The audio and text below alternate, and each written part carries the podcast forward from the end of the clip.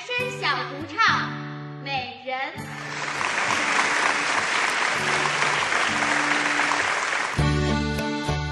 二姐十六岁的时候就开始整容，一开始呢只是微调，后来动作越来越大。有一天我在回家的路上，看到一美女，鲜艳动人，就忍不住吹了个口哨。结果对方来了一句：“傻妹，快过来！”我这才发现那是我二姐。她出国玩了几个月，回来整的连亲弟弟都认不出来，怕被爹妈骂，在路边徘徊要不要回家，刚好就遇上了我。哎，你这次下手有点狠啊，整成这样，爹妈还敢认你吗？滚蛋！吃翔了吗？嘴巴这么臭。你让我过来的呀，我让你去死，你去不去？我二姐就是这样，跟我说话的时候从来没有温柔可亲过，别人见面都是问你吃饭了吗，她总是说你吃翔了吗，搞得人一点想要跟她聊下去的胃口都没有。但我还是喜欢跟她待在一块儿，不仅是别人打我的时候，她总替我挡着，主要是我欠她一条命。在河南待过的人都知道，那个人口第一大省的人天生爱攀比。隔壁家生三个孩子的话，自己生两个会觉得低人一头；隔壁家全是男孩，自己都是姑娘的话，也会不好意思去接酱油。我出生之前，爸妈一直活得很自卑，因为第一胎是女儿，第二胎又是。我妈的第二胎的时候，正赶上计划生育的疯狂期。这边使劲的往下生呢，那边一群人已经在砸门。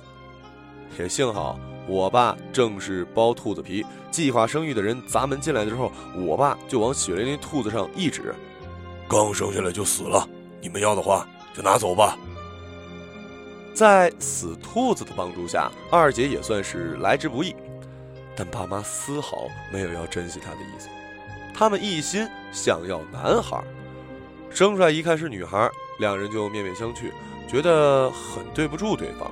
造人的时候光顾着痛快，不知道配合，现在后悔已经晚了。为了挺胸抬头做人，父母决定再生一胎。因为已经对计划生育的人说了二姐死了，所以一生下来，二姐就被送到了新疆，让外婆暂时养着，伺机送人。新疆人口少，要送人的话还是很方便的。但是外婆心软，养到三岁还没舍得送出去。小孩子没记性的时候好送，长大就没人要了，因为孩子记得人和路就很难忘掉。别人也不想含辛茹苦把孩子养大，孩子却嚷嚷的要回去找亲妈。等到我出生的时候，二姐已经四岁半了。没我的时候，爸妈还想着万一怀不上了，就把二姐接回来。等到怀上我生下来一看，还是朝思暮想的男孩，爸妈送二姐出去的心就坚不可摧了。但外婆那关不好过，只能借着春节把二姐接回家玩，然后悄悄送人。可惜后来还是被外婆知道了，她连夜坐火车赶到收养二姐那户人家，把二姐要了回来。虽然这事儿我是听后来妈妈说的。但每一次想到白发苍苍的外婆从新疆到长春来回坐一百多个小时的火车接二姐的情景，我就会感到心酸。如果我死活不出生，二姐也许就可以逃过被送出去的命运，外婆就不会在长途跋涉之后生一场大病。后来外婆的病好了，身体却变差了。二姐七岁的时候，外婆去世了。爸妈只好交了一笔罚款，把二姐接了回来。但是因为长期不在家，二姐跟家里的人没啥感情，对我更是恨之入骨。因为在她看来，如果不是我出生，也许外婆就能多活几年。在她的眼里，外婆才是最亲近的人。二姐回来后，爸妈被罚的特惨，为了多挣点钱养家糊口，他们经常不在家。大姐要上高中，于是我就由二姐带着。二姐为了我被迫晚了三年上学，直到十岁才跟六岁的我一起去读小学一年级。因为心里带着恨，带我的时候二姐也不正经带，总是动不动就伸手把我胖揍一顿，我哭得忒难看，她又会拿糖给我。久而久之，我面对她的时候就很迷茫，不知道他是要拿糖给我吃呢，还是要把我胖揍一顿。这招对付熊孩子特管用。后来我大姐生孩子让我带，我就用姐传我的秘方带她，闲着没事儿，一会儿打她一顿，一会儿拿糖给她吃。她看到我的时候，永远带着迷茫，不听谁的话，也不会不听我的话。这招据说最早是蒋介石用来对付下属的。打一巴掌，给一甜枣，恩威并施，让你永远想吃甜枣又怕巴掌，怕巴掌又想吃甜枣，久而久之，畏惧和依赖感就都有了。不过那时候我懵懂无知，真正跟二姐的关系转变是在我十岁那年，姐姐跟男生出去玩，夜不归宿，爸爸知道后气惨了，拿拖把打她。我仗着是家里最小的孩子，又是男孩，父母宠爱，就关键时刻冲上去替他挡了拖把。父亲一拖把抽在我身上，心疼死他了。之后也就光顾着给我擦药，再不计较二姐的事儿了。从那以后，二姐对我明显不像过去那么随便了。但因为她自小就爱美，一脸鼻涕的我在外面还是很招她嫌，每次上学都跟我保持一段距离。在学校也是对我不理不睬，除非有人打我了，他才站出来跟人拼命。有时候我问他为啥要这样，他的答案永远是：因为你是我弟弟，只能我一个人打。二姐十六岁的时候开始非常叛逆，因为在寄宿学校读书，家长鞭长莫及，她经常逃课去美容院打工，有了第一次整容的经历。一开始只是动动眼皮。后来把五官整了一个遍，削鼻、垫下巴、隆胸、抽脂、开眼角、开嘴角，样样都来，甚至连并不算畸形的牙齿都打乱了，重新排序。因为五官都是整的，特别不牢靠，我特害怕他哈哈大笑的时候下巴突然掉下来，或者打个喷嚏鼻头飞出去老远。而且不光我自己害怕，他也担心啊。每次跟特别幽默的人在一起吃饭的时候，他都捏着脸，因为他笑点非常低。对别人，他都说怕笑多了会长皱纹，所以捏着脸。只有我知道，他是担心笑着笑着五官变了样。你脑补一下啊，吃饭的时候别人哈哈大笑，喷你一脸牙的情景，你就能体会我坐在他对面吃饭时的感受了。二姐靠整容成了学校的红人之后就退学了，因为老师也认不出她。每次点到她名字，她回答到的时候，老师都冤枉，说她替别人点到。她一生气就退学了。退学后在社会上混的也不好，靠着整容整得好看，给人做车模、平面模特什么的。在国内做模特都不能穿太多，她那些暴露照片被亲戚朋友看到，总会招来一片责难。但他永远无所谓，他说：“反正过几天我就变样了，照片上的这些都是昨天的他。”因为她是我姐，不管外面的人怎么说她，我都只能站在她这一边。但实际上，我也会有点反感她整容。每次她整容前都会问我：“哎，你看我的鼻子是不是不够翘？嘴巴是不是有点小啊？”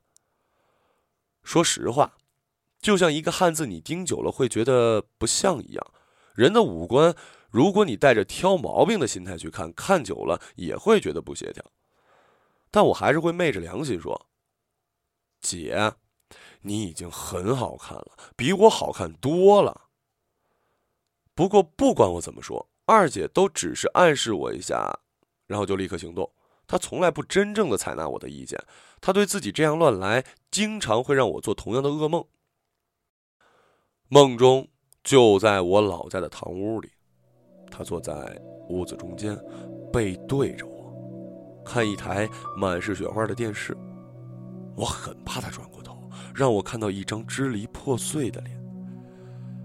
每做一次噩梦，我就劝他：人这一辈子只能从镜子中看到自己，不管你多漂亮，都是给别人看的，何必为了让别人看着舒心，把自己搞得那么累呢？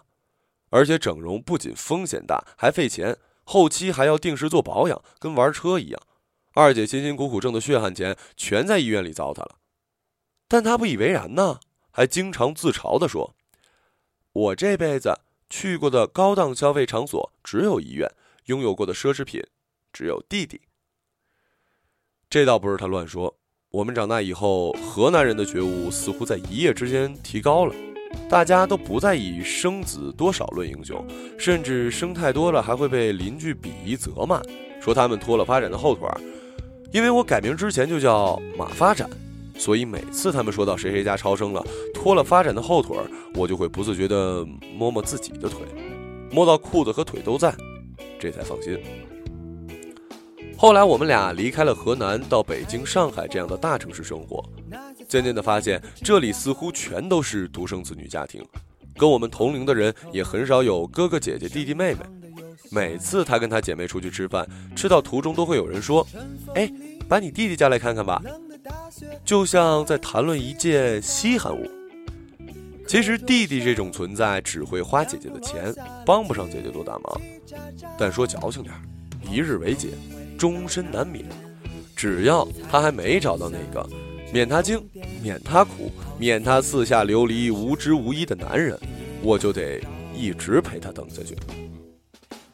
不过这么多年过去了，随着科技和医学的进步，二姐整得越来越好看了。有时候她甚至会怂恿我也去整一整。她还会经常拿那些长得好看的作家举例，说：“你不是写小说吗？整得好看了，书能多卖两本。”我虽然面对他的时候还是很茫然没主见，但我毕竟长大了，不会真的听他的，让别人在我脸上动刀子。身体发肤受之父母，我的传统观念还是很重的。而且我觉得，虽然变好看了，但二姐却并没有因为这份好看而变得更加自信。她还是那个经常会哭泣、经常会站在街头不知往哪边走的傻姑娘。她还是担心会被抛弃。他之所以不断的在身上、脸上动刀子，究其根源，还是因为爸妈在他小时候给他心里丢了太多的刀子，所以长大后他就拼命的想把父母给他的身体还回去。我可以不吃你的，不用你的，你还要怎样？要我的身体吗？好，我一刀一刀割下来。他表面上整的是容，实际上整的是心。但容好整，心难变。不管他假装的多么坚强冷酷，心里还是柔软的，渴望亲近。就像有一次，爸爸生日叫我们回来，如果不是我在路上遇见他，他可能走到家门口，看两眼，流下几滴眼泪就离开了。从他退学以后，爸妈就跟他争吵不断，爸爸几次扬言要和他断绝父女关系，他也渐渐的从过年回家一次。到很多年都难得回家一次，而且不光是爸妈，大姐也视他为耻。尽管他后来实现了模特梦想，跟他整容离不开关系，但在爸妈和大姐那里，始终还是不认可他这种行为。用妈妈的话说，他一点也不像我们家人呢。该不会是送去你外婆那里的几年被人调包了吧？可是不管家人怎么说，在我心里。她还是我骄傲的、任性、勇敢又脆弱的二姐。为了避免她在半路跑掉，我直接揽住她的腰。哎，刚好爸妈让我带女朋友回来，你就假扮一下我女朋友吧。只要你说话小点声，他们绝对认不出来。